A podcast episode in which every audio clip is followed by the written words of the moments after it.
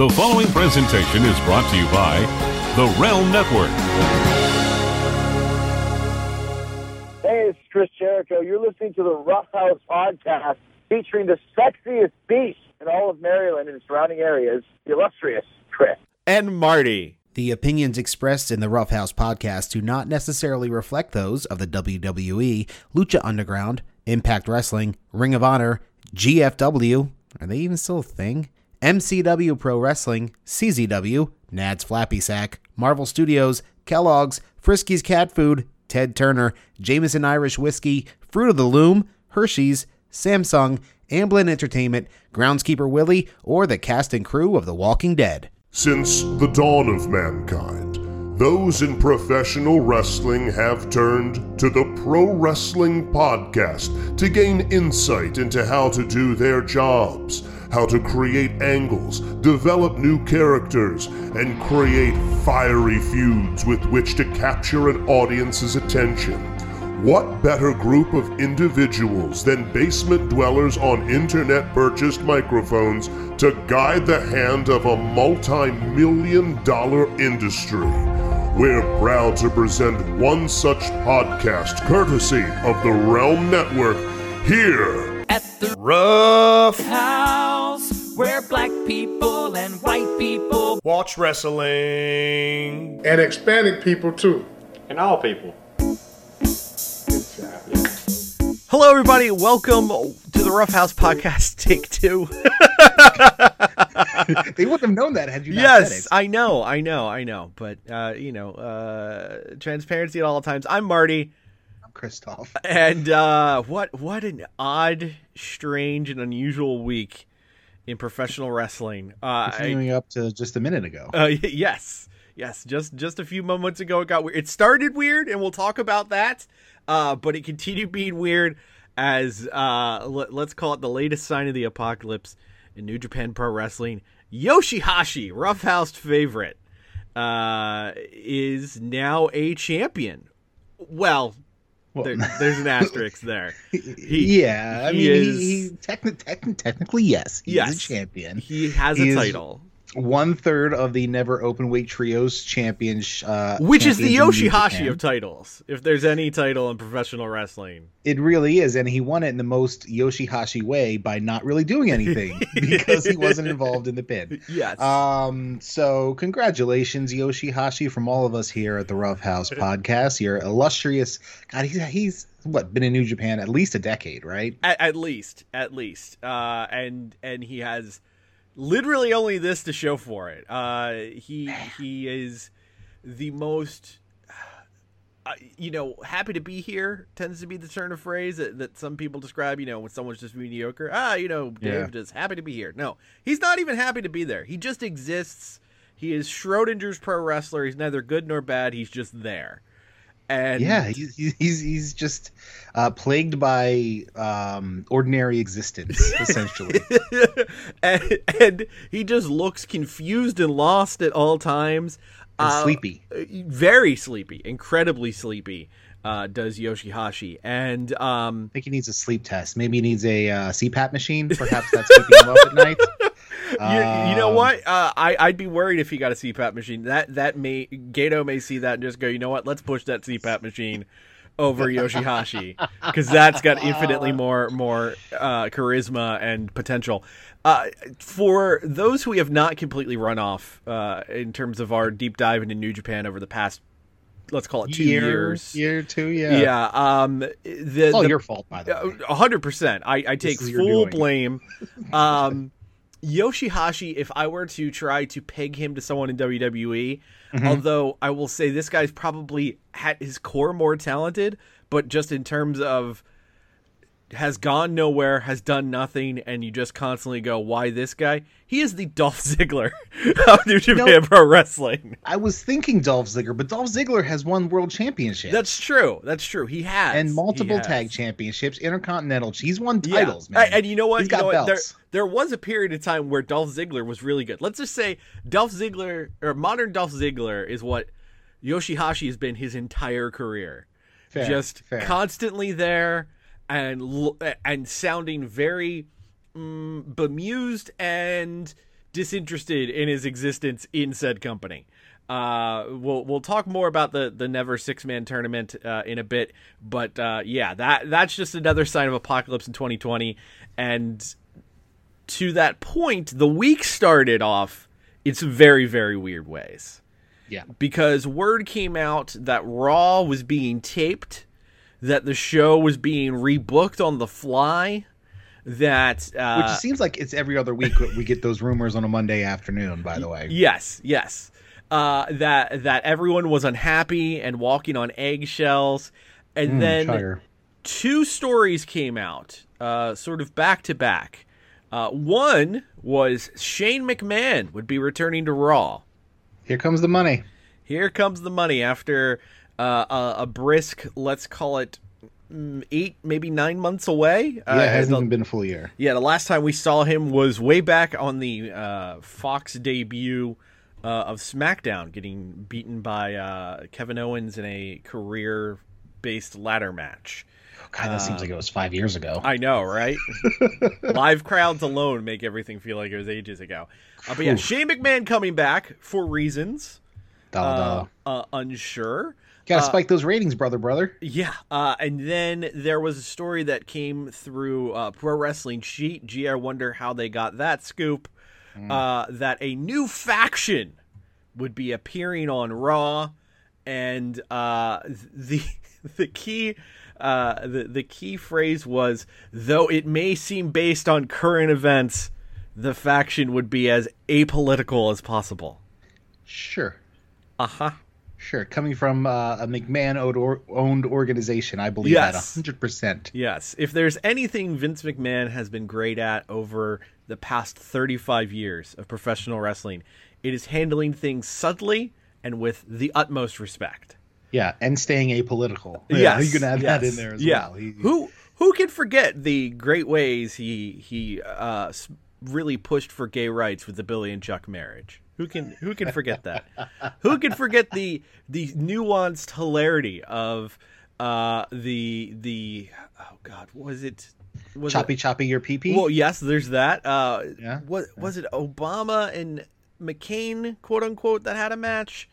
Uh, I Oh, I I, I, I, can't I can't remember what it was. Uh, I'm sure someone in the OG 538 remembers when they had uh, fake versions of uh, politicians work a match. Oh, I Um, mean, there was Bill Clinton was at Survivor Series Yes, ninety whatever or other. that's that's very true.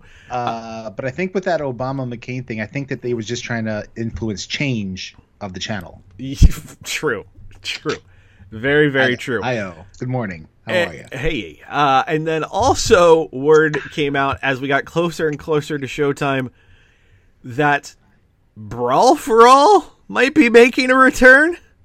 Yeah. So this is what piqued the most interest uh, in the Twitter sphere on Monday afternoon into the early evening. Um, some kind of uh, had the word underground been thrown out yet? Or There- Fight there- Club. I think Fight Club. Had Fight been Club had out. been used, and and I think uh, Wrestle Votes is the name of the random Twitter account Mm-hmm. that posted simply hashtag Raw Underground uh, an hour or two before Showtime. And honestly, that may have just been a joke, and then WWE saw that. I was like, "Oh, that's a perfect name. Yeah, that's, use a, that." that's a, that's that's fantastic. Uh, so then Raw happened, and sure as shit, the third hour of Raw was Raw Underground, and uh, it it was a Fight Club esque scenario uh, set up in the basement of the Performance PC. Center. Uh, Shane McMahon, along with the Nitro Girls. Yes, the, the lowest of low rate dancers they could hire at a moment's notice uh, downstairs while random WWE stars and Performance Center talent who we had not had a chance to see at any point on television fought in a uh, a ring without ropes, without an apron, while a bunch of randos slammed their hands on the mat. So I didn't watch any of this. I'm just I I read a couple uh, descriptions and and some tweets. It, it sounds terrible. Yes, it, it was. It was very bad. Uh, uh, if you can imagine, uh, basically, if Kevin Dunn was trying to make Fight Club. That's what this looked like. Well, I mean, you know, Kevin Dunn, uh, film school graduate. So, you know, I think he went Yes, to, uh, yes. you know, went to NYU film, and uh, I mean, he's held the same career ascension as a David Fincher.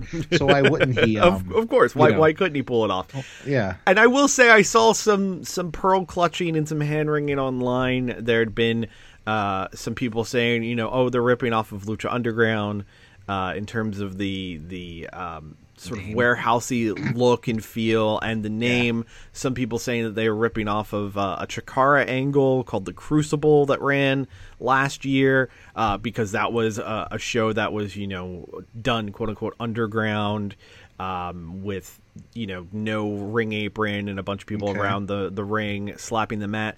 But I just want to remind everybody that Vince McMahon is consistently 20 years behind the times and for something to resonate with him it Yeah. needs to be at least 20 years old and this year fight club turned 21 years old so i, I really there you think fight club was the way it was sold to him i, I can certainly see similarities through a bunch of different things but um, don't assume that vince has any idea what has happened in the past year let alone this, the past 19. be a huge star. Yes, yeah, yeah. Uh, but uh, appearing in, in Raw Underground, um, they they had the gigantic man Babatunde. Uh, although he, Babatunde won two quick fights under his new name, Okay. which I shit you not is Dabba Kato.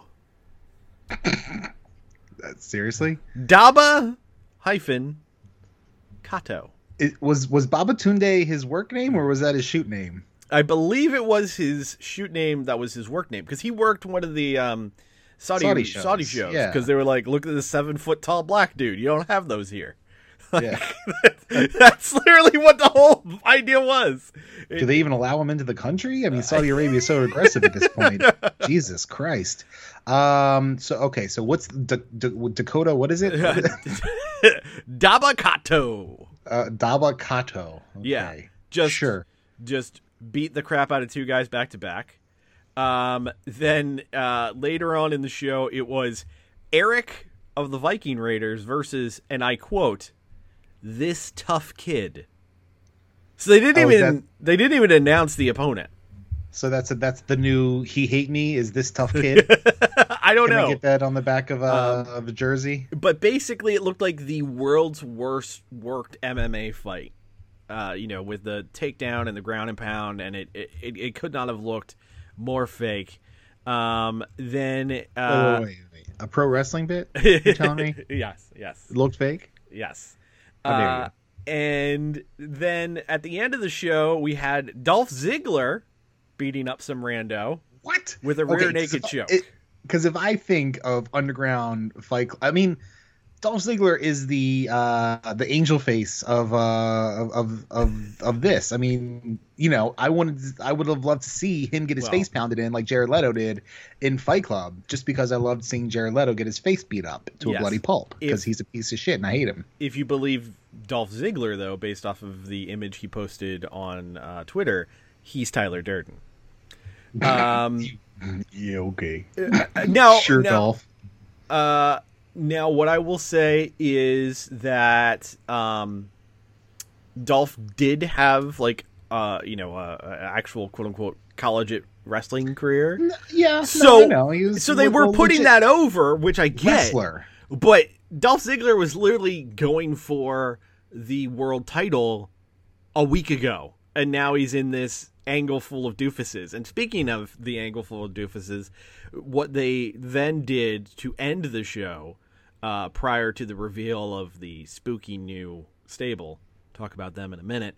Uh, the Hurt Business, which is MVP's stable with uh, Bobby Oh. Lashley and, and Shelton Benjamin. You mean They- Bobbert? Uh, yes, Bobbert Lasharelli. Bobby. Hey. Uh, the Hurt Business uh, ran uh, into Raw Underground. MVP took the mic from Shane.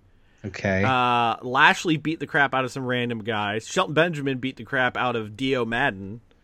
Uh, okay. was- He's still there. I thought he Yeah. got fired. uh, he was he got pulled off of being an announcer, but he's still in the PC. Oh. Uh, and um, Shane said that uh, uh, the Hurt Business could hang out forever, and that was the end of the show. Okay. so I don't know if the Hurt. Business took over Raw Underground or what. So MVP's the new Dario Cueto. Okay. All right. Uh, Robert Lasciarelli would be the new Matanza. Okay. And um, Shelty B.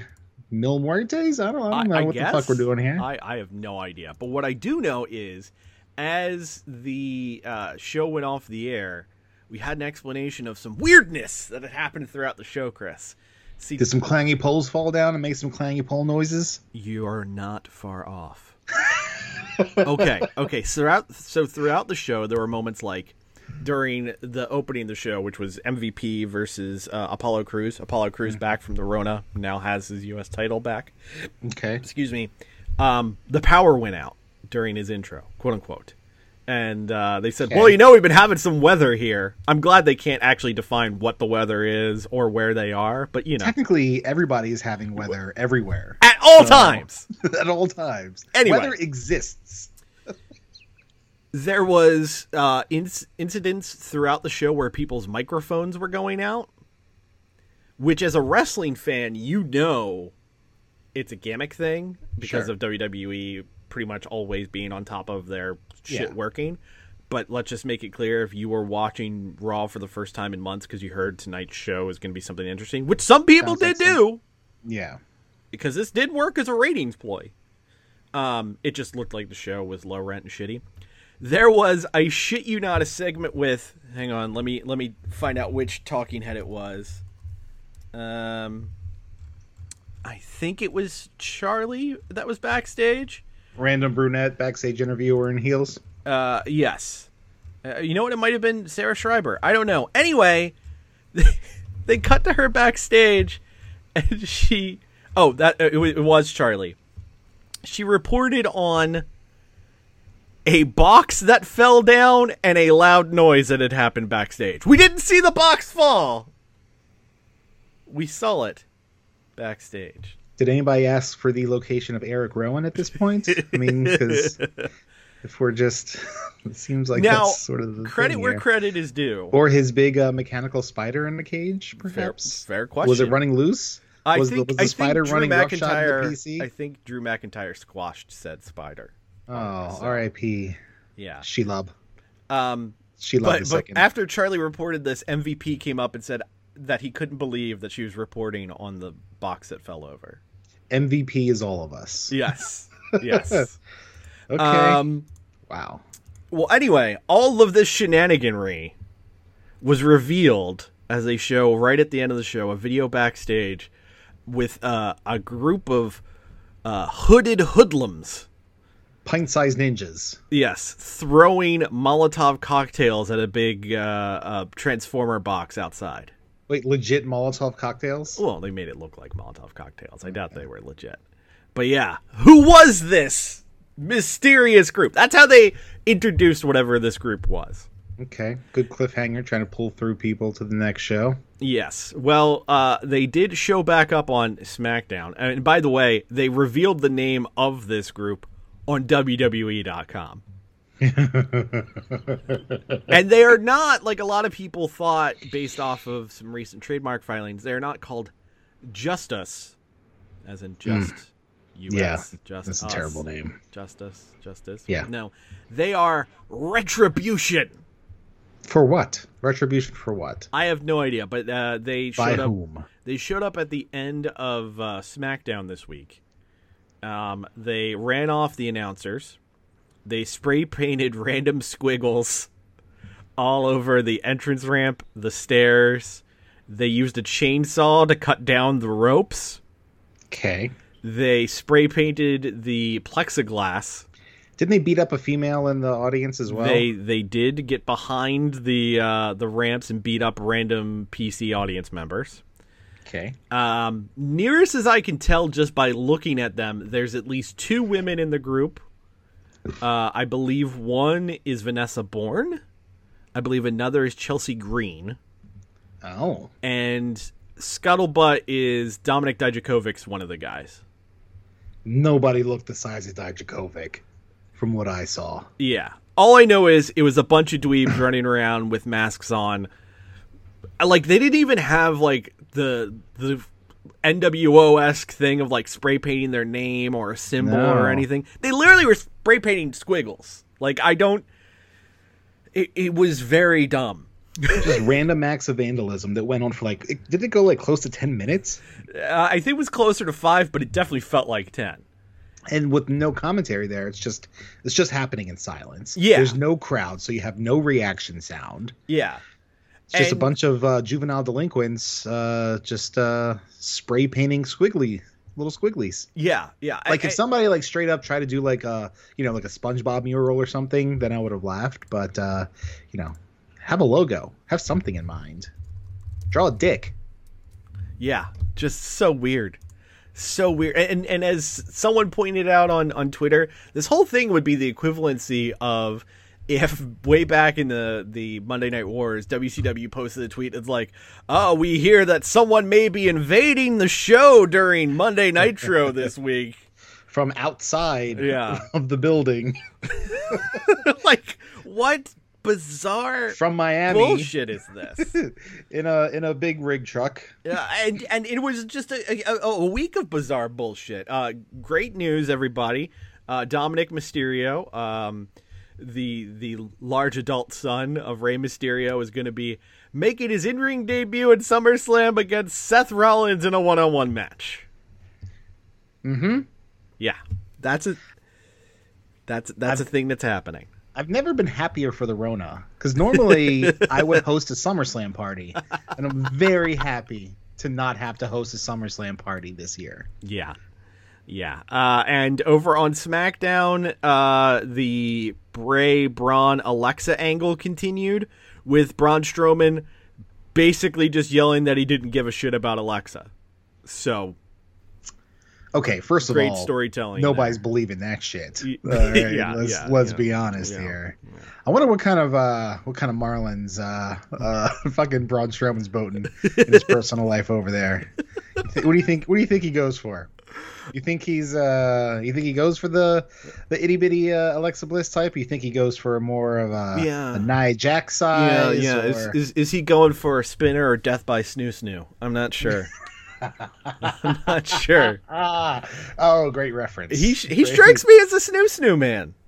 Yeah, I could. He- yeah, just He he wants to catch those hands. That's what he wants.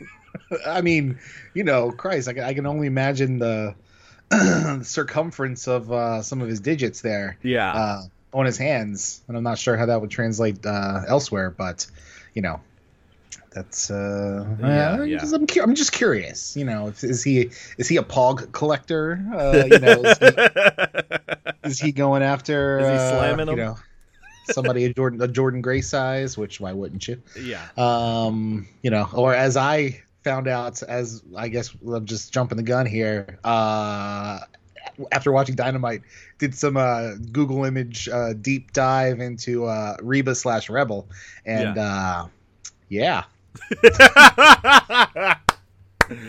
that's uh Chris is a, is is a big speed. fan of Reba.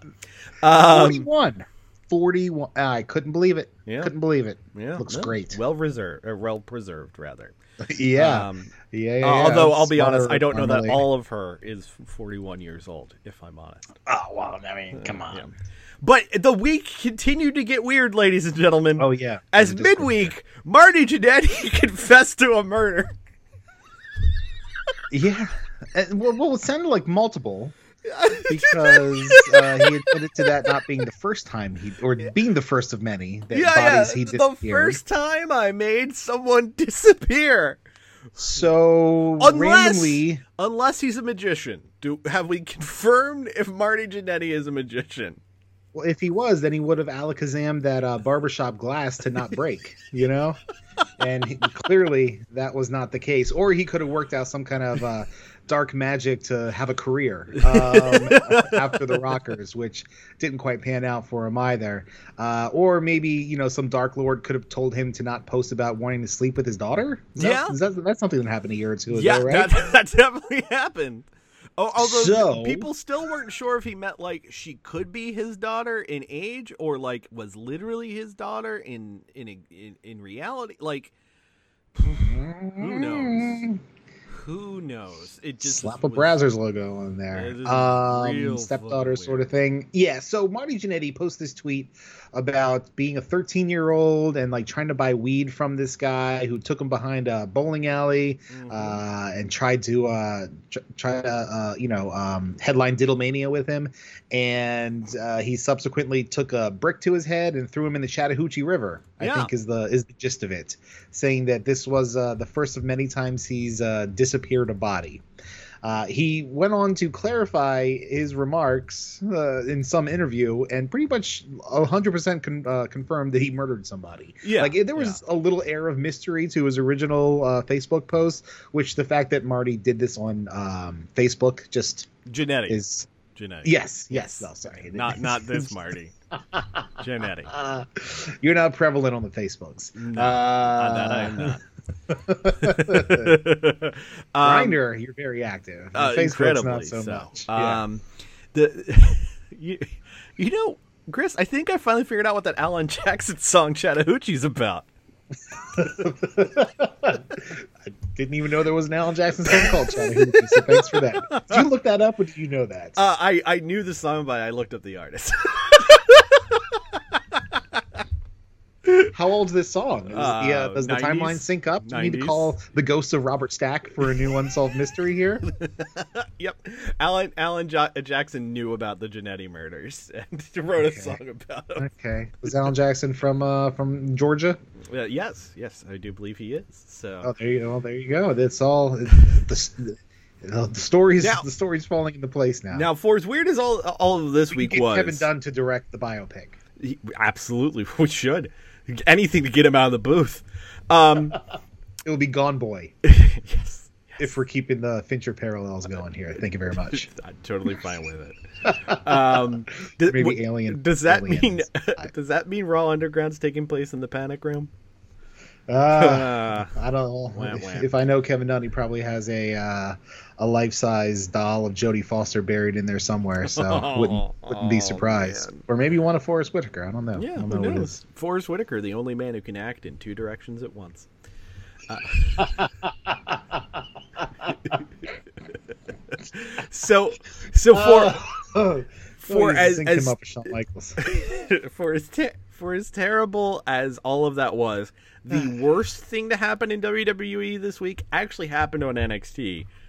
But we'll talk about that when we talk about the Wednesday Night Wars because I yeah, I've- I have strong opinions Okay, on what all happened right. on NXT. I thought you were going to say the worst thing this week to happen to Vince McMahon was uh, Dwayne Johnson buying the XFL from under him. well, hey, that may have ruined Vince McMahon's week, but it made my week because we're going to get the return of the XFL update of the week. No. Better keep it in the show. I'm ti- I'm tired of you cutting it out. Not happening. You want to start doing post production? I'll, I'll, I'll relinquish that role to you easily. I'm buddy. just saying you're making more work for yourself by cutting out that chunk at the end of the show. It's about uh, it's about standing true to my principles, Marty. Okay, listen to me. Look me in the eyes. Okay, principles. Yeah. Yeah, Okay. okay. All right. So it's about sticking true to my buildings here. All right. Let me have this. Two buildings in one building, one of whom is balding. Continuing on, um, other New Japan stuff this week. So we said already Yoshihashi won uh, won the six man titles, not it by himself. That would have Yeah. been amazing. Uh, but we had the the continuation uh, of the Never Six Man Tag Title Tournament to the shock and surprise of many, including myself. Uh, it ended up being an all chaos finale. Yeah, it was the team of uh, Okada, uh, Toru Yano, and Sho versus the aforementioned team of Yoshihashi, Hiroki Goto, and uh, Tomohiro Ishii. Yeah. And, um, you know, at first, since, you know, all six guys are in the same faction and friends, it started being a little friendly. I did get to watch this this morning. Nice. I just watched this uh, this main. Um, it was fine. Uh, Yeah. It wasn't like a, you know, a blockbuster match or anything like that. Um, But uh, but yeah, I think the thing I got out of it the most is that Sho and Ishii uh, have some good chemistry, and I like to see more of them. Hopefully in uh, the G1, which Yes. we'll get to in a minute. Yes. Um, what is also interesting is we are in the build to the Summer Struggle Jingu Stadium show uh, is some of the build that is occurring uh, not only for the King of Pro Wrestling uh, tournament, I guess we'll call it, um, but also what's happening with a possible title challenge. So Shingo Takagi earlier this week, My uh, he went to Tokyo Sports and said that what he wanted to do was harken back to the last time New Japan Pro Wrestling was at Jingu Stadium, and he wanted to do, I shit you not, an exploding barbed wire match at Jingu Stadium. Which I mean, who's going to tell Shingo Takagi no? yeah, and and like I said to you, Chris, uh, via text this week, look, if 2020 is a season finale on reality, I'm getting some weird things delivered to me. I didn't know I wanted that, but Yeah. look, uh, crazy, ridiculous stip death matches like that were some of the first things I got into when I started tape trading as a teen. Because who doesn't want to see exploding barbed wire? I mean, come on. Uh, Shingo's my boy, so that sounds awesome. But then we got to see who he might be feuding with to said match, as this week the rivalry intensified between Shingo Takagi and Minoru Suzuki, the murder grandpa himself. Oh man, a match made in barbed wire explosion heaven right there. Yes, yes. Uh, completely unexpected turn of events. Very excited, very happy, uh, and Yeah, it looks like uh, as of this morning's show, they had a tag match. It was um, it was Shingo and Sanada against Suzuki and Despy, I think, maybe. Um, I don't know, skipping through uh, early on, but after the match, there was a well, uh, Suzuki had like basically choked out Shingo. Oh, wow. Uh, even even while Sanada was pinning Despy and Shingo uh, Suzuki just didn't care. He's like, no, I'm not going to save my guy. I'm just going to keep choking out this guy, uh, which was uh, a very Minoru Suzuki type decision to make. But then they got in each other's face and they traded some words in Japanese, of which I do not speak. But it sure seemed like um, it was set for Suzuki and Shingo to, to to tussle in about 20 days here. Awesome, awesome. Well, uh, also for that build for the King of Pro Wrestling trophy. Uh, so we are we are getting some we are getting uh, the first official match announced. So uh, as was stated, there was going to be some challenge matches leading to the four way to decide the holder of the King of Pro Wrestling trophy. Um, Okada issued the first accepted challenge as Okada has challenged Yujiro to a three on one handicap match where Okada's the one Yeah. and Yujiro gets two other guys who I assume will be Jado and Gedo. Yeah, I well, I mean, you know, those two together still make three quarters of a normal person. Yes, so exactly. yeah, yeah. It's not quite three on one. Um, but yeah, I- why?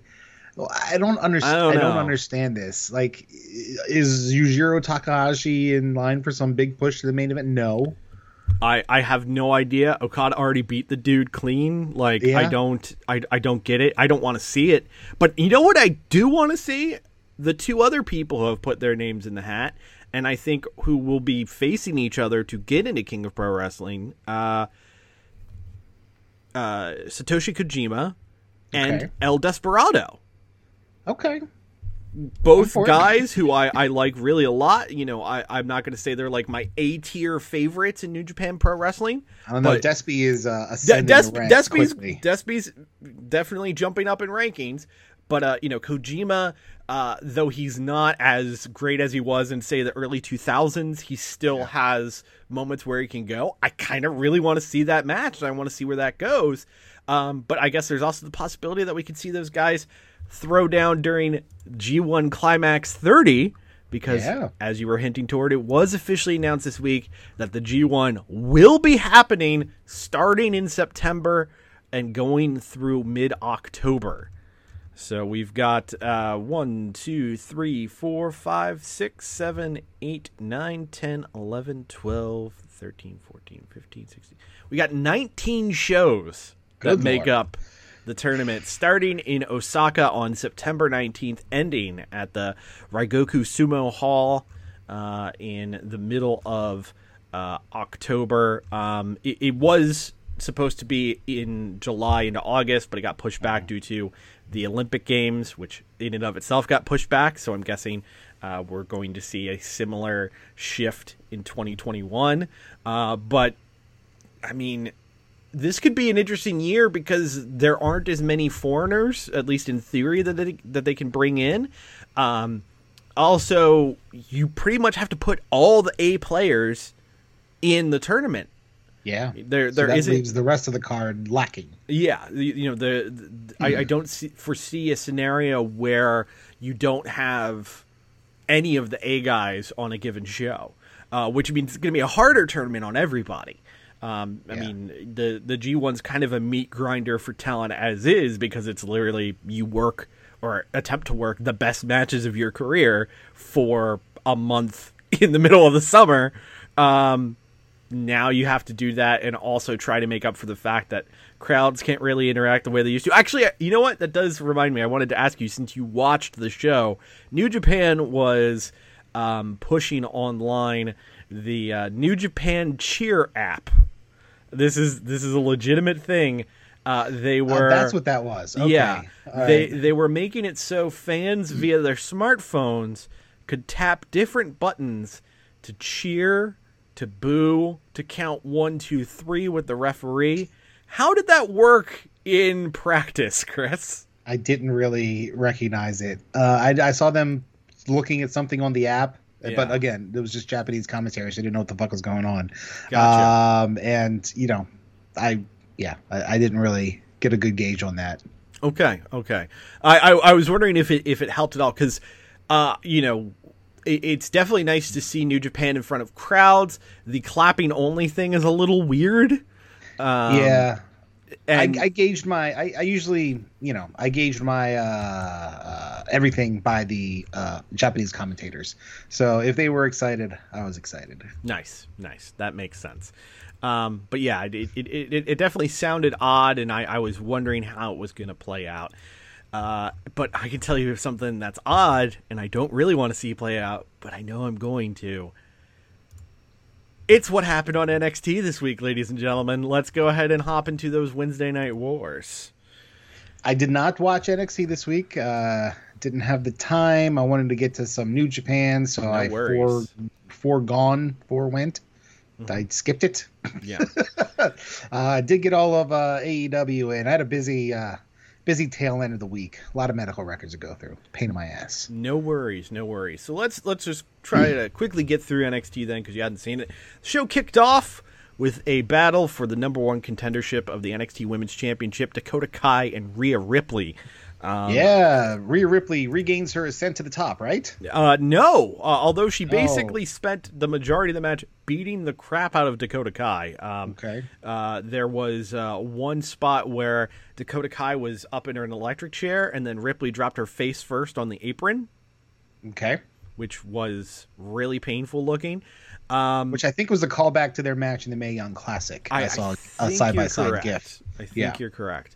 Um, it was not uh, a, as great a match as I wanted because I think a really good match between the two would have involved a bit more back and forth, but it was decent enough. But uh, toward the finish, uh, what happened was um, Mercedes Martinez interfered because, of course, Mercedes is part of the Robert Stone brand Ah, and uh, attacked Rhea Ripley, which allowed Dakota Kai to be able to get the pin. was it a distraction roll up?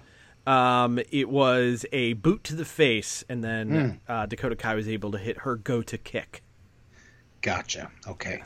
Sorry, Rhea Ripley. Yeah. You're slumming it with the Robert Stone brand now. Yes. Uh, all, uh, Post match, uh, Mercedes Martinez continued to beat down and hit an air raid crash on Rhea Ripley, which is one of my all time favorite moves, not just in execution, but in title. It's a great, uh, great title. Um, I mean, honestly, Rhea Ripley, Mercedes Martinez sounds like it could be Yeah. pretty, pretty good. Pretty, pretty good. pretty good. Could be I'm it. very enjoyable. Uh, and I'm looking forward to Dakota Kai versus Io Shirai. Not just because it rhymes. But because of that ass, Well, yes, there's that too. Dark Dakota, great time. Dark Dakota clicks a lot of checks a lot of boxes over here, buddy. Yes. Bronson Reed defeated Shane Thorne in a battle of the Aussies. Um, the Shane Thorne, or excuse me, Shane Thorne, the Bronson That's, uh, Reed rather. Uh, uh, push continues as Shane Thorne just got decimated, um, including uh, a really sick Death Valley driver towards the finish, um, which was uh, Bronson Reed hitting his flying body press off the top. Yoicks! And Shane Thorne is not Mikey Nichols. Correct, correct. Correct, And Mikey okay. Nichols is not Shane Thorne. Ah, I Yes, I see. yes. I see. Um, And Bronson Reed, uh, I don't know if he's going to get chastised for this, uh, but after the SmackDown closing angle with the bunch of uh, juvenile delinquents, Mm-hmm. Yes. he tweeted out that he could have taken on all, all 20 of them or whatever. um, because they look like fucking children. And Bronson Yes. Reed's, uh, I believe the technical term is big thick boy yes, um, yes. that they're using for him. So T H I double C. you know, you just throw a throw a, throw a third C on there. Yeah, why not? Thick. Thick. Breezango arrived to the arena, and this was Okay. earlier in the day. So why something more hadn't been done about this, I don't know. But they arrived to the arena when they were insulted by El Legado del Fantasma. Okay. Uh, Santos Escobar and his boys then kidnapped Fandango. Uh, basically, I think most of Orlando crime occurs in and around the PC at this point. How do they? How have they not employed their own police uh, force? I mean, even if it's like the actual Big Boss Man's from dead. Police That's Academy. why. Like they get- had Big Boss fucking- Man. Get He'd, he'd take them to 2020, Cobb County, Georgia. 2020 Michael Winslow. Okay, Bubba Smith's dead. You can't use him. Guttenberg uh, is doing cameos for John Oliver, so he's Yes. around. Yes. Get Guttenberg. Um, David Graf is probably fucking blowing up a piece of the nation with a MAGA hat on right now, so we can leave him out. Uh, let's see who else we got. Um, uh, Callahan. I think Callahan's still alive. She was in. I think the last thing I saw her in was the Rob Zombie Halloween movie. I was like, I recognize those titties anywhere. um, get get those get the police academy, okay? Mm-hmm. Uh, get them to work at Full Sail as the police force for NXT. This is why I And, wish we uh, had a soundboard set up. I'd just start potting up the theme for it. yeah, yeah. One of the greatest themes in film history. I'll fight Yes, anybody who says yes. otherwise. Uh, but you know, you have them there. They stop the uh, the kidnappings. Um, They you know, they, they Bobcat- stopped the the quote unquote Antifa uh, crew. Right. oh uh, my gosh, yes. They Could you take out the ninjas. Don't Yeah. forget, Akira Tozawa's got ninjas. They're not. They're not. They're different. They're not the same. They are uh, not the same. They're not uh, domestic terrorists. Yeah, They're, one one uh, of the ninjas actually, I think it was uh, this week on Raw was Babatunde? was clearly Ricochet, Uh, oh, which tells you how well he's doing. Wait, they're still doing the ninjas? Of course they are. I thought that was like a one-off thing. No, Oh, no, boy. Akira Tozawa still leads a group of ninjas. Anyway, call up Mahoney, bring him to the PC or to Full Sail, and uh, hilarity ensues. It, it shit writes itself, man. Come on, hire me. I'm right here. Uh, I can do this remotely. It's, it's, I don't have to come down. Certainly to better. In fact, I'd rather not come to it's Florida. certainly better than what they've got going. Um, and and continuing on in that, the latest qualifier match for the ladder match for the North American Championship, Pardon me. Damian Priest ends up defeating Oni Lorcan and Ridge Holland. Oh, really? I wouldn't have guessed that. Uh, yes. With those three. Who the fuck's Ridge Holland? Ridge Holland is an NXT UK guy, ex rugby player. He actually looked kind of good in this. Did he have a Um, beard? No, no. Weirdly enough, did not have a beard. then how is he on the NXT uh, UK brand? I know, right? Uh, He's not in uniform. Captain Harris would have Yeah. words with him about yeah, that. yeah. If you're part of the NXT roster, if you're if you're part of the NXT roster, you need to be a white guy with a beard with some serious sexual assault allegations. And like to mess with people's fingers. Yes. In a non-sexual, but maybe sexual way. Mm. anyway, Damian Priest joins the uh, ladder match. By the way, someone's pointed out that the original North American title ladder match may be the most cursed match in NXT history. Oh man, so who was in that? You had Ricochet, Johnny Gargano, Hang on, I, I will give you the exact rundown of Cole, of, of who was to- in it. Uh, uh, Roddy. No, it was Roddy, not Cole. It was uh hang on. Uh, Ricochet, Adam Cole, EC3, Velveteen Dream, Killian Dain, and Lars Sullivan. Ricochet has been Oh, put into wow. main event duty. Adam Cole, more on his sad fate in a minute. EC3 is gone. Velveteen Dream has been basically written out Rushed of the rug. existence. Killian Dain, so far okay, and Lars Sullivan uh, blew up his Still knees. employed? Still employed, but his knees got blown up. Okay. So yeah, all that, right. that match is cursed, which means film- I can't can wait film- to see what happens in this one. I'll, I will say, Lars Sullivan can film a lot of gay for pay when he's uh, Oh, un- recouping his knees there. Undoubtedly, undoubtedly. That that's a great way actually to make amends for everything he said. OnlyDicks.com. Uh, Keith Lee defeated Cameron Grimes in a non-title match. Not really Okay. a big shock, but that was more just to uh, build out uh, more of the uh, Karrion Kross Keith Lee build. Um, because uh, post match, the arena lights go out. Scarlett's Sabu? yelling over the not Sabu, unfortunately. Oh. Scarlett's yelling over the star? loudspeaker. Then Karrion Kross is on a Shoe video screen uh, with a message for Keith Lee. He beat up a bunch of people backstage, and he says he wants a title match. I thought he already got given a title match last. Wasn't week. yeah? Wasn't this already confirmed Yeah. at this point? Pretty dumb. But speaking of dumb, here's more dumb things. We got a video from William Regal Okay. who explained that Dexter Lumis suffered an ankle injury in the triple threat last week and is out of the ladder match at Takeover. Was was was it on the maneuver that they had to reshoot with him trying to do the ricochet It somersault was. That's hysterical. Okay. It was. So okay, so he's out now. Yes. So he's so what are they gonna do? So here's what they're going to do. Next week, they have a triple threat. Uh, the Uh, tri- uh, so uh, as it stands right now, who's in the match? as it stands right now, hang on, let me- Damian Priest, Bronson Reed, um, and that's it, right? 'Cause that's it. That was the three. It was Dexter Lumis, so he's out. Okay, okay, So there are two in currently. There are two in currently. Okay, I'm trying to do the the, the Booker T math here. Yes. Or Steiner math. So next week on NXT, to get what is now the third person in it, we have Kushida versus Cameron Grimes versus a mystery opponent. Okay. So it'll be the winner of that match. That's All person right. number three. How are they going to figure out four and five? Poor Kushida. Well, both Johnny Gargano and um, Finn Balor had complained to William Regal that That they lost a qualifying match? they lost qualifying matches without being pinned. Ah, for fuck's sake. So they're going to take the four losers who did not actually get pinned and put them in two singles matches. So, Ridge Holland, Johnny Gargano, Finn Balor, and whoever in this three way that includes a mystery opponent doesn't actually get pinned, they will face off in singles matches to figure out participants four and five. Someone looked at the explanation of the New Japan King of Pro Wrestling thing and went, "We can do worse." Yeah, Jesus Christ. That's like some fucking Goodwill Hunting style math right there. If that I they had explained this along the way, cool. But you're you're you're balancing so many different variables at once.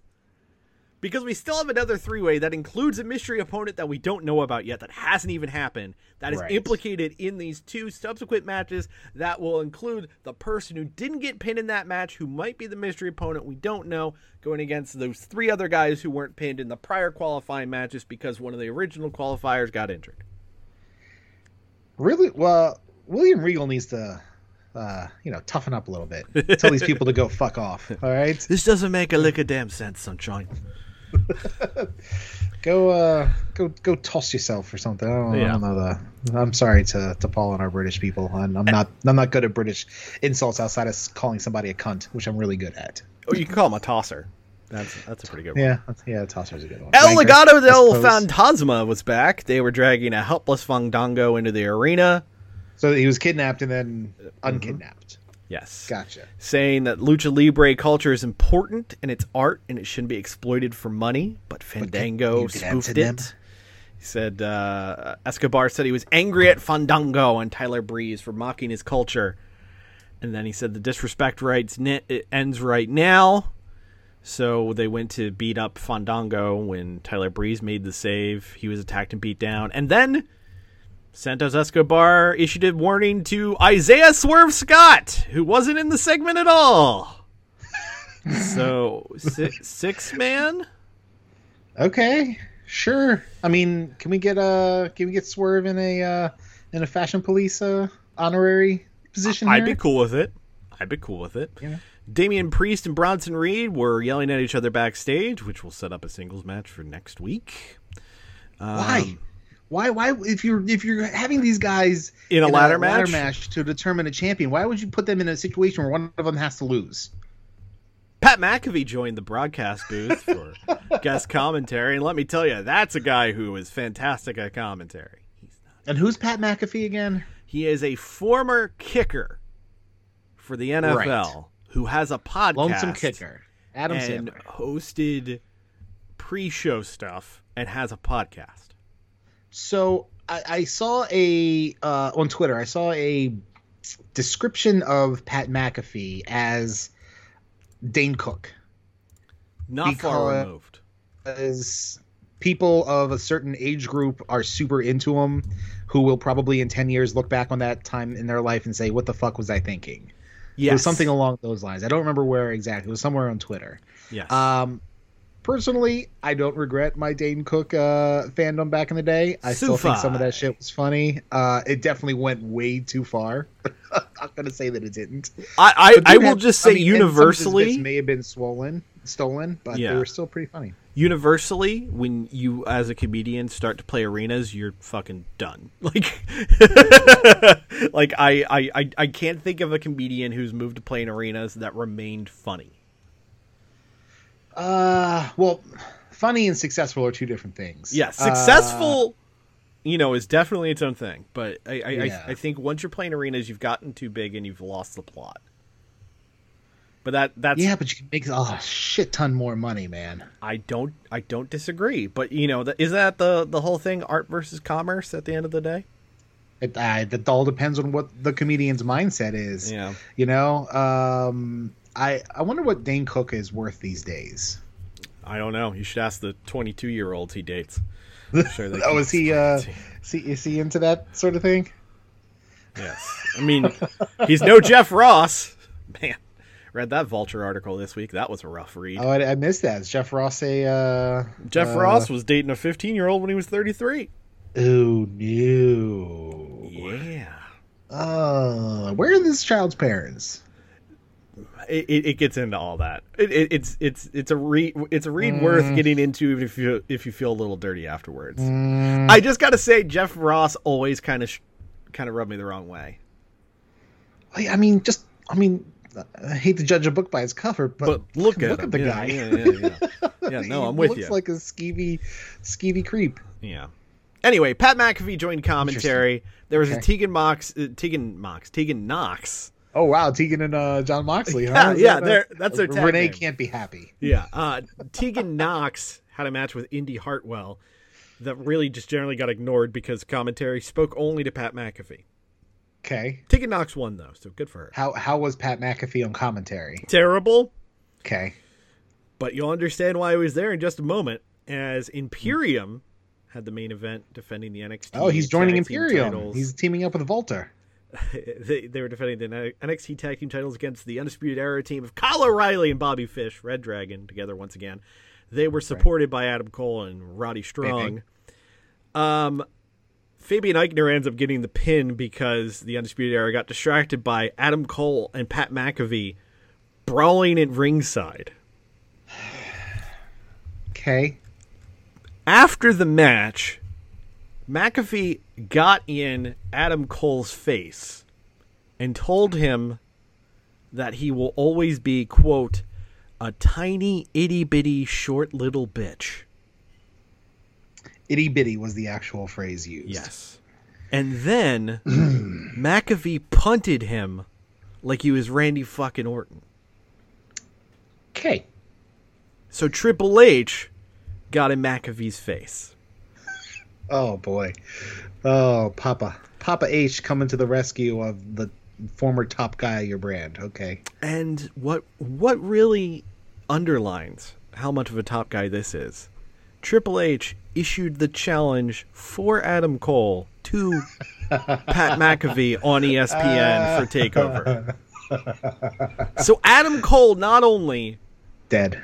Dead on arrival. not only got made like isn't the whole thing in pro wrestling accentuate accentuate the positives hide the negatives mm-hmm. like I, I i i know i know we've made fun of adam cole's hype before i know i'm a big fan of the look at this dude video but like you don't do that with your literally your top star and now Yeah. you have to have him carry a talentless nobody in a match. Like and it's just like a it is not match. far removed from either one of us working a match with Adam Cole.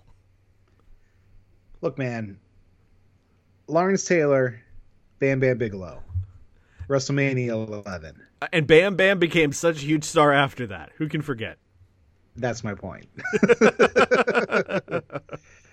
yeah. I mean, he was uh he did have a bit part in the film Major Payne, which I will never forget. That's true. That's true. Um that's about it. Yeah, the only thing he could do to save himself was go to ECW and just be a, an absolute beast there. Like that's all he could do.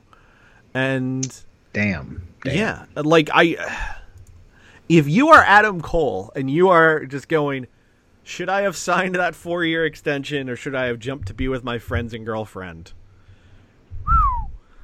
First of all, if I'm Adam Cole, I'm probably putting a ring on that. Uh, yeah, yeah, yeah. I that I'm not that sure what the delay is, is, a- there. That's a a, suspect thing. Sort of thing. I don't know what uh what the car rides with him and Roddy are all about, but um Yeah. yeah, is the, why why is the undisputed era still a thing at this point? Let, let's I mean cuz At least okay, in NXT, like bump those motherfuckers up. You needed a, a, a new stable to pop up and run roughshod on Raw. You had one. years. Been saying it for years. Yeah, yeah, you have, but you had one, and it was damned interesting, and it could have been really cool. But you've ru- you've literally ruined that. So where was Roderick Strong when Pat McAfee was beating up Adam Cole? Oh, they were there. Why was it Triple H and not Red Dragon and uh, Roddy Strong? Why was Trip? Hmm. Had was it like oh shit? Uh, Triple H was like I haven't been on TV in six weeks. I, I need to. I need I, to. I don't know. I, I I can't give you a logical answer to any of this because it, it I know we've kind of walked around the idea that NXT's booking has kind of fallen apart, especially since Kinda. well, I'm I'm being kind here. I'm, I'm I'm I'm trying not to totally motherfuck this thing Okay. Because NXT's done enough good to give me the benefit of the doubt. But Um, they're running out of goodwill. Exactly. Since fall last year, since they moved to USA, there's been a very, very strong decline in the quality of NXT and the storytelling of NXT. So much of NXT that that was great was it was just simple, no bullshit. That guy's a champ. Everyone's gunning for that guy. That gal's a champ. All ladies are gunning for her. Let's just have kick-ass matches and build things up. It's become a WWE third brand, uh, fully now. Yes, It's not its own thing. Yeah, and, and and that comes with all of the good and the bad of that. The good being that they're on network television, and to my understanding, a lot of guys are have better paying deals now, which is awesome. Get paid. So proud of you, right? But the show itself has become a a, a slog to watch. Like there there's I don't give a shit about the Robert Stone brand at all. I don't I don't find it funny or interesting. I'm glad Mercedes Martinez is getting a push. Rhea Ripley was like the next women's star. Mm-hmm. And she's She got just to the Flair machine. yeah, she's just another woman now. And sh- where's Charlotte? yeah, exactly. Where where's Charlotte? We never got to see how that would pay off. Yeah. Um, I mean, do they have some things that work? Uh, El Legado del Fantasma is interesting. You're still, for some reason, pushing Dexter Lumis like anyone gives a shit. Um, Johnny Gargano still exists. Is an all right heel, but I don't I don't care anywhere near as much about him. Tommaso Ciampa Ciampa isn't is even gone. on TV. Yeah. yeah. Uh, Karrion Kross could not be more the Triple H E-Fed character than you know, it, it- unless it was really Triple H in front of a GeoCities page writing this out. Um, no, it's Angel Fire. yeah, sure, fair, fair. Um, Keith Lee's probably the only like positive thing I can point to right now in NXT. Yeah, I mean, but what's mind-boggling and the most frustrating thing is that the amount of talent that they have there is remarkable. Yeah, You know? yeah. I, I- it's and it's the same problem as with the main roster of WWE. You can have all the talent in the world, but if you don't give them good shit to do, no one cares. But Yeah. that's why you I have mean, to. we we were the biggest yeah, sorry. Go Go ahead, ahead. please. No, we were we were the biggest NXT, you know, supporters this time last year. We were super into it. Everything was was was going great, and for us to be spending 15 minutes talking about how terrible an episode of TV was and how little logic is in their booking, and you know, we've complained about the increase in stupid melodrama, thanks HBK, um, and a bunch of other things that have just made it's it's NXT isn't NXT anymore. It's it's Right, not this right. It's not what we. Oh god, it sounds so fucking hack to say this, but it's not the pro wrestling product we fell in love with. It's become institutionalized under the WWE house style, and Yeah. that is something that does not appeal to you and I and our tastes for pro wrestling these days. Yeah. It's just, and you know, maybe once we hit that golden age of 50 plus again, uh, which they're crushing in the ratings, that, Yeah. uh, you know, the only demo they're doing anything in is 50 plus. Um, and I don't know if this is because of that or if the ratings are, be, you know, wh- which, which came first sort of thing, the chicken and Yeah, the egg, yeah. um, what, which is a product of which, but all I know is it's a product I really don't care two shits about right now. Yeah, no, I, I I'm with you, and it, it's incredibly frustrating and disappointing because there are so many legitimate A player talents in that company right now, in that brand right now, that I would love to see. Now, look, maybe it was just a bad show because we were talking last week about how bad Dynamite was and how concerned we were becoming with how everything was playing out. Let's look what was on the other side of the dial this week. Dynamite was a fucking great show. It was. It, was- it was pretty well put together, unless you're a woman. fair point. Fair point. Uh, that reminds me, we didn't talk about it. The the uh, deadly AEW draw. heels? Oh well, no, we could talk about AEW heels too. Um, the the deadly draw tournament did start on Monday. That's the Oh, yeah. women's uh, tag cup tournament. Forgot to watch Um, that. Uh, well, what I can say is I understand why it wasn't on TV because not everyone's there yet. Um, but in terms of what happened on the show itself, we had some interesting new talent added to the broadcast side of things. Yeah. Uh, as uh, the ring announcing was being done by Shaul Guerrero, uh, who is Eddie's daughter, and I thought she actually did a, a really good job of it. Uh, She's also Vickie's daughter, who is Oh, uh, yes. under contract with AEW. Fair, fair. And Aiden English's uh, wife, yes, also. Yes. Uh, hopefully, we won't, don't see any, any Aiden English pop up anytime soon. Did you see that? Did we talk about that terrible fucking slam poetry video he put up on on Twitter? No. Ooh, I'll share that with you. That was a Oh, fucking boy. fucking hard thing to watch. Anyway, um, we had Madusa show up to introduce the tournament, uh, just to sort of port it over, and the part that made my heart aflutter and and legitimately made me very very happy.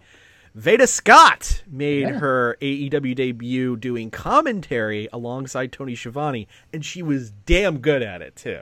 Good. Yeah, I'm I'm happy to hear that. I was Yeah. always a, a fan of her in Ring of Honor. She's a sweetheart. Met her a couple times uh, with my dealings with ROH back in the day. Jealous. Um, but uh, I'm happy that she's getting a chance here, and hopefully it leads to uh, you know more uh, opportunities within AEW. Uh, hopefully not before they hire Justin, but you know it is what it is. Yeah. Justin has a penis, Yes. and he wouldn't do well for this. I don't think. Uh, yeah, yeah, prob- probably not the best case scenario, and he would have had a hard time, especially with that first round match, uh, as it was the Nightmare Sisters, uh, Allie and Brandi Rhodes, uh, that went against Penelope Ford and Mel.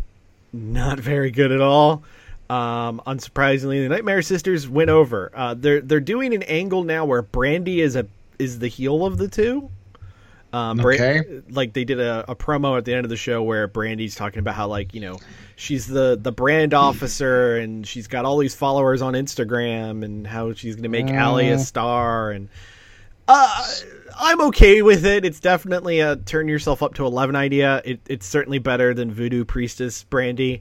Uh, Uh, how many gimmick changes has Brandi, Brandi Rhodes had? had, Yes. in under a year? Yes, she went from uh, Brandi in general to Cody second, to- coming out with Cody. Then Yes. she went to the uh, Voodoo Nightmare Priestess thing with Tom. Collective. Yeah, Then she was back to being Cody second. Then she was then- Dustin second also, and now we have the this. Natural Nightmares with Yeah. uh yeah, it's there's I mean, look, some I, I guess something's gonna work eventually. Yes. Yeah. I, I I don't I don't know. I mean, it was ridiculous to have both Arn and Brandi out there with Cody for these matches. yeah. Um, basically, and essentially because every match became a spot where Cody had to save Brandi. I mean, you can only do Right. that so many right. times. Right. Um, but yeah, I mean, you know, when you're the, the CBO, you get to, you know, rebrand yourself as many times as possible. I guess. Rebrandy yourself, if you will. Uh, I will not. Okay. And then the other match that was shown uh, was Anna Jay and Tay Conti going against Nyla Rose and Ariane Andrew, um, the former Cameron from WWE. This also was fine. Um, Anna Jay and, and Tay Conti as a duo, I think, have uh, really got something special there. Um, and, Okay. and Tay Conti, although uh, rough around the edges, is showing that she has a lot more there than you would have thought from NXT. Um, yeah. Well, she's also like a legit judo champ too, right? Yes, yes, and she did Yeah. throw a judo throw or three in there. Uh, Ariana, uh, yeah, uh, Ariane uh, Andrew was basically just there to get beaten up and squashed. So Nyla Rose and uh, Ariane are out of the tournament, and post match, Nyla Rose murdered Ariane. So uh, Fall guy area, Ariane. yeah, so that ended that. But yeah, uh, really the the only thing we're seeing of that first show is the main event, if just to see the Anna Jay Tay Conti duo, who uh, I, Tay J? yes, Team Tay J, I'm I'm a big fan of. Um, anyway. Dynamite this week. It was a pre-taped episode, and no Excalibur, although he's apparently going to be back this week live on Dynamite. So it was Taz, Tony Schiavone, and Jr. And um, I feel like they were doing way better as a trio this week than they did in the prior episode of Dynamite. I feel like, uh, and I think you mentioned this, Tony. Um, yeah, Tony took the reins a little more. Yes. Um, and was and was driving the bus a little more than normal, and it seemed to be less Jr., which is uh, good. Yes. But it was because again, I'll say this every week until something happens about it. The two my two least favorite parts of Dynamite are the JRs, Justin Roberts and Jim Ross. Yes. Uh, you can always tell whenever during the week when I'm watching Dynamite if I tweet out something uh, besmirching Justin Roberts because he fucking sucks at his job and I hate him. Yeah, you were not a fan. Uh, but the show kicked off with all 12 man, 12 men rather, uh, in the ring and ready to throw down. It was the Dark Order of Mr. Brodie Lee, Colt Cabana, Evil Uno, Stu Grayson, five, aka Alan Angels, and nine, who I have no idea who it was, uh, against the Young Bucks, Nick and Matt Jackson, FTR, uh, Dax Harwood, and Cash Wheeler, Hangman Page, and Kenny Omega. This was everything that 10 men last week should have been. Uh, just a fun, silly, exciting match with crazy spots and a nice bit of drama. I don't know if Dax Harwood's injury is legit because he went down with a knee injury.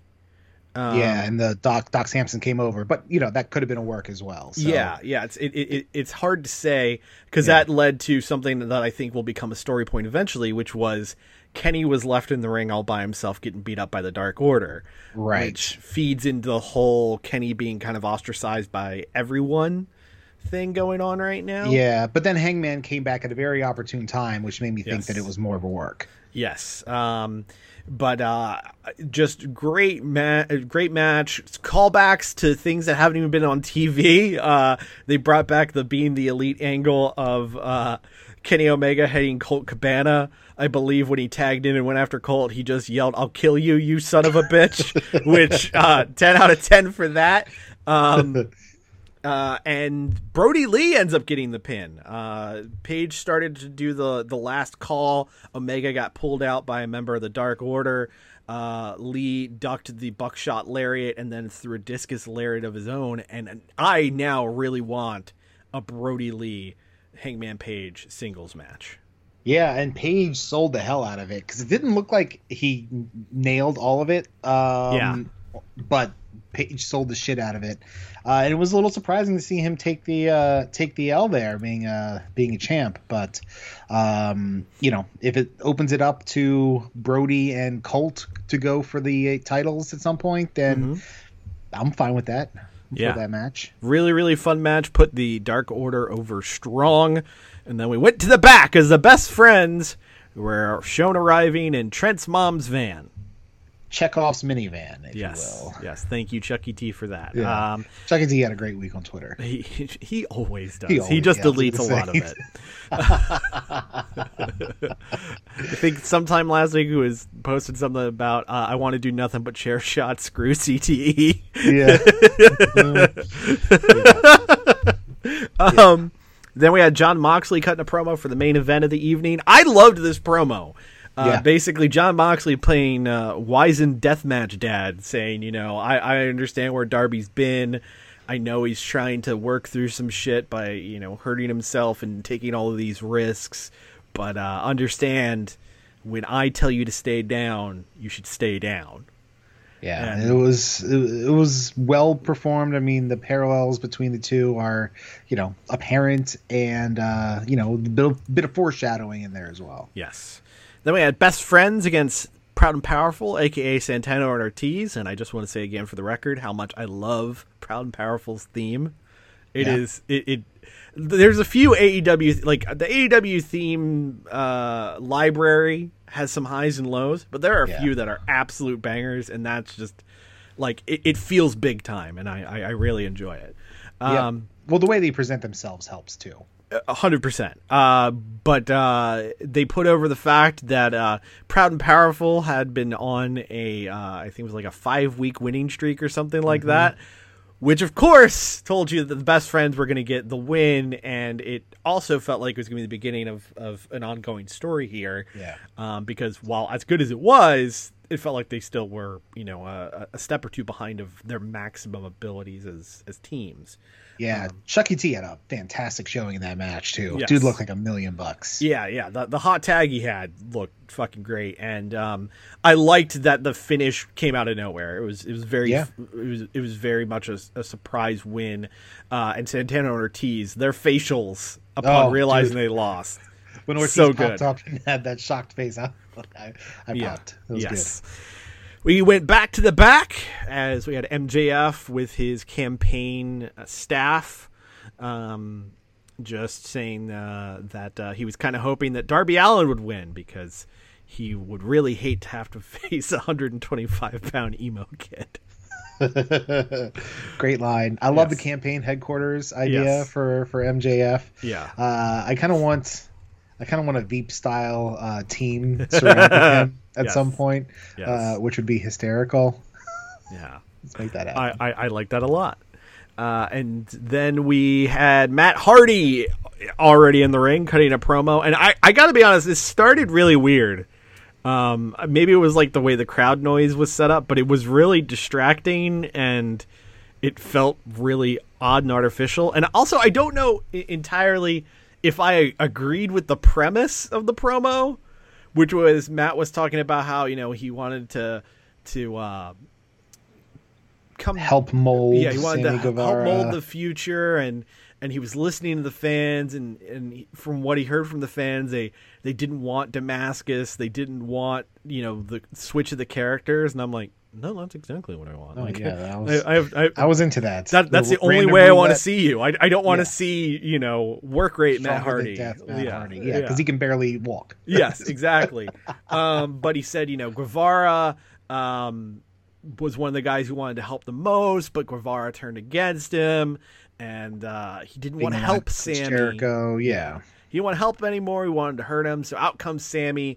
They have a brawl. Apparently, this went very wrong. Um, so uh, Hardy went to set up a table. Then Guevara uh, posted Hardy, and I feel like Matt legit bladed there, because like after he he hit the post, he was like touching his forehead, and then Well, it was the chair, well, wasn't it? Well, that's the thing. He got put on the table, and then Sammy threw a chair, and then there was even more blood. So I Right. think it was like he bladed, and then because of the way he threw the chair, it just split it the fuck open. Maybe. Yeah, I was trying to watch, uh, and I didn't. I didn't. I was looking for a time where he could have, and I Yeah. didn't catch it. But you know, Yeah. that doesn't mean that it didn't happen. The blading, I mean. Um, but uh, apparently Sammy got yelled at for which chair he threw. Apparently there was a gimmicked chair or a lighter chair he was Oh. supposed to use, and he couldn't find it, so he just took the ring keeper chair, which is a lot heavier, and chucked it at Matt's head.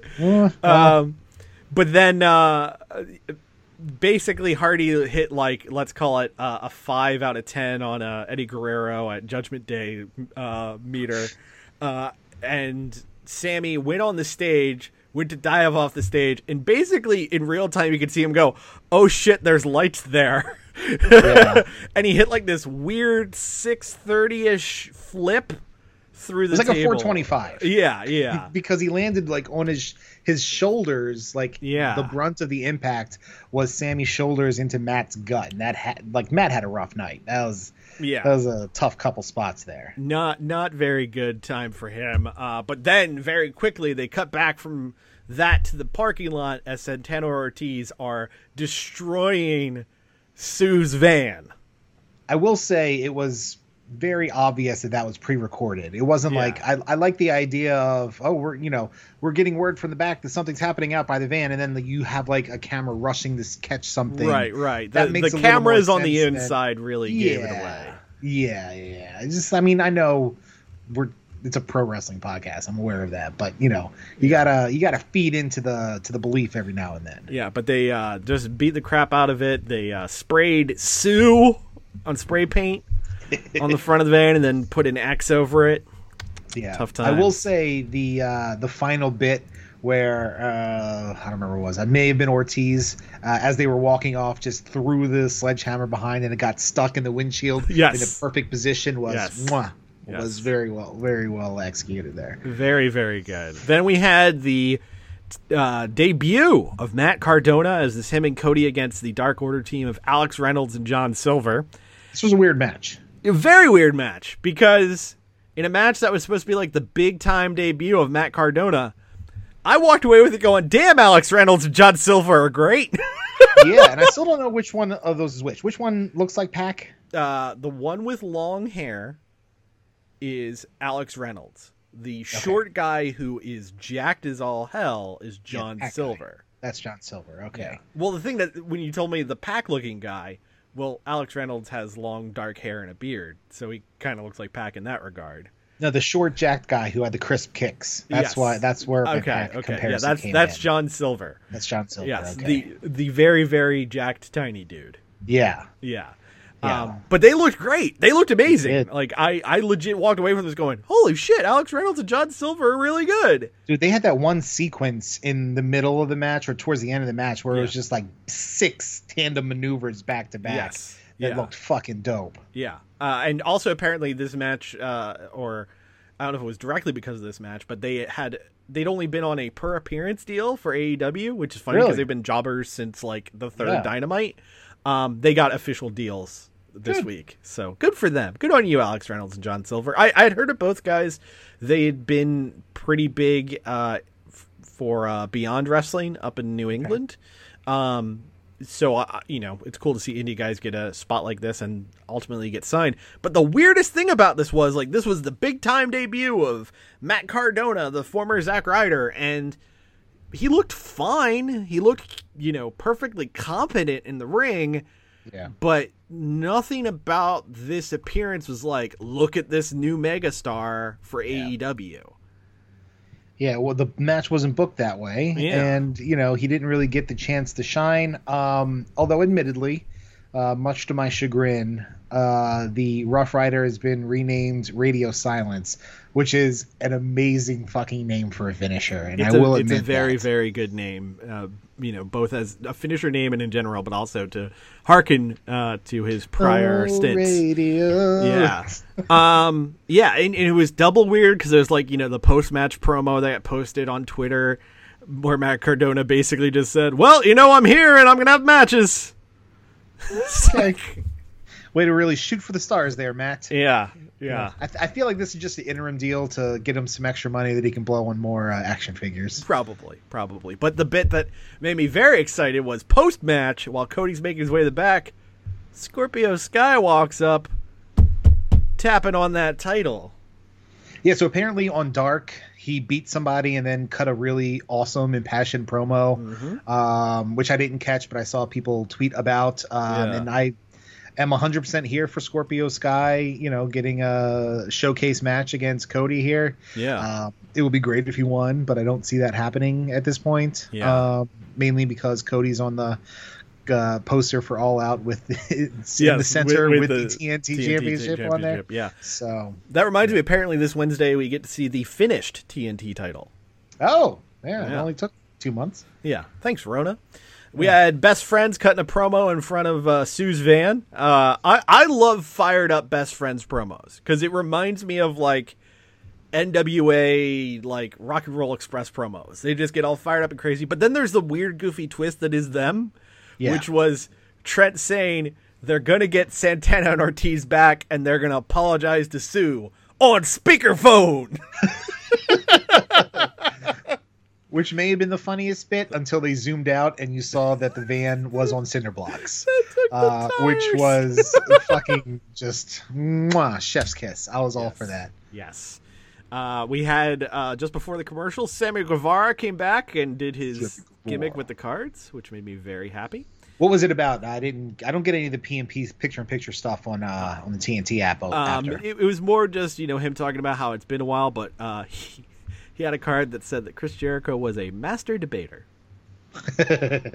nice. Uh, and then it was time for the Super Wednesday 2020 debate. And I'll. I will happily eat crow on this. yes, right there with you. Thought this was gonna be really bad. Justin Roberts introduced the moderator, who Ew. turned out to be Eric Bischoff.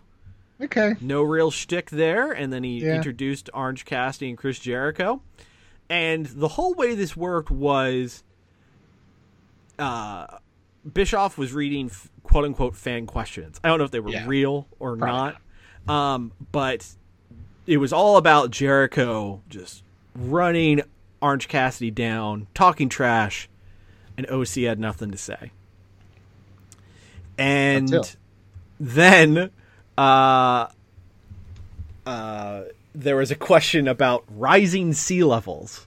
Right. And global What would warming. what would you do to combat global warming and rising sea levels? And Jericho's just like, "That's a stupid question. I'm not even going to address it." And Orange Cassidy just grabs the mic and goes, and then does like this three minute, frankly brilliant rant about you know the the effects of of uh, plastic pollution on sea levels and what needs to be done in terms of you know uh, larger countries need to step up versus developing countries. Like it, it was absolutely wonderful and eloquent, and uh, at, at least uh, speaking to someone on this side of the political aisle, uh, something I agree with wholeheartedly. I will say, if that was someone in AEW's twist of a knife to make both uh, Eric Bischoff and Chris Jericho hear that out loud and then Yeah. make Eric Bischoff agree to it being a good answer on television, um, well done. Well done, AEW Yeah. writers. it was a very uh, Frank the Tank from old school type uh, sort of thing where it's, it's totally unexpected and executed perfectly and uh, and really well done. The crowd, you know, as minimal as they are, responded in kind and it Yeah. worked.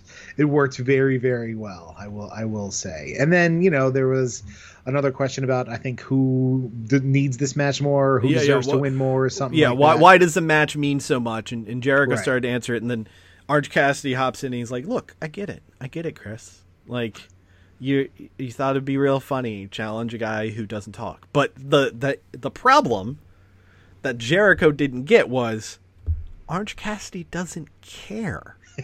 right. It it doesn't matter. However, and turning into a great build for the match.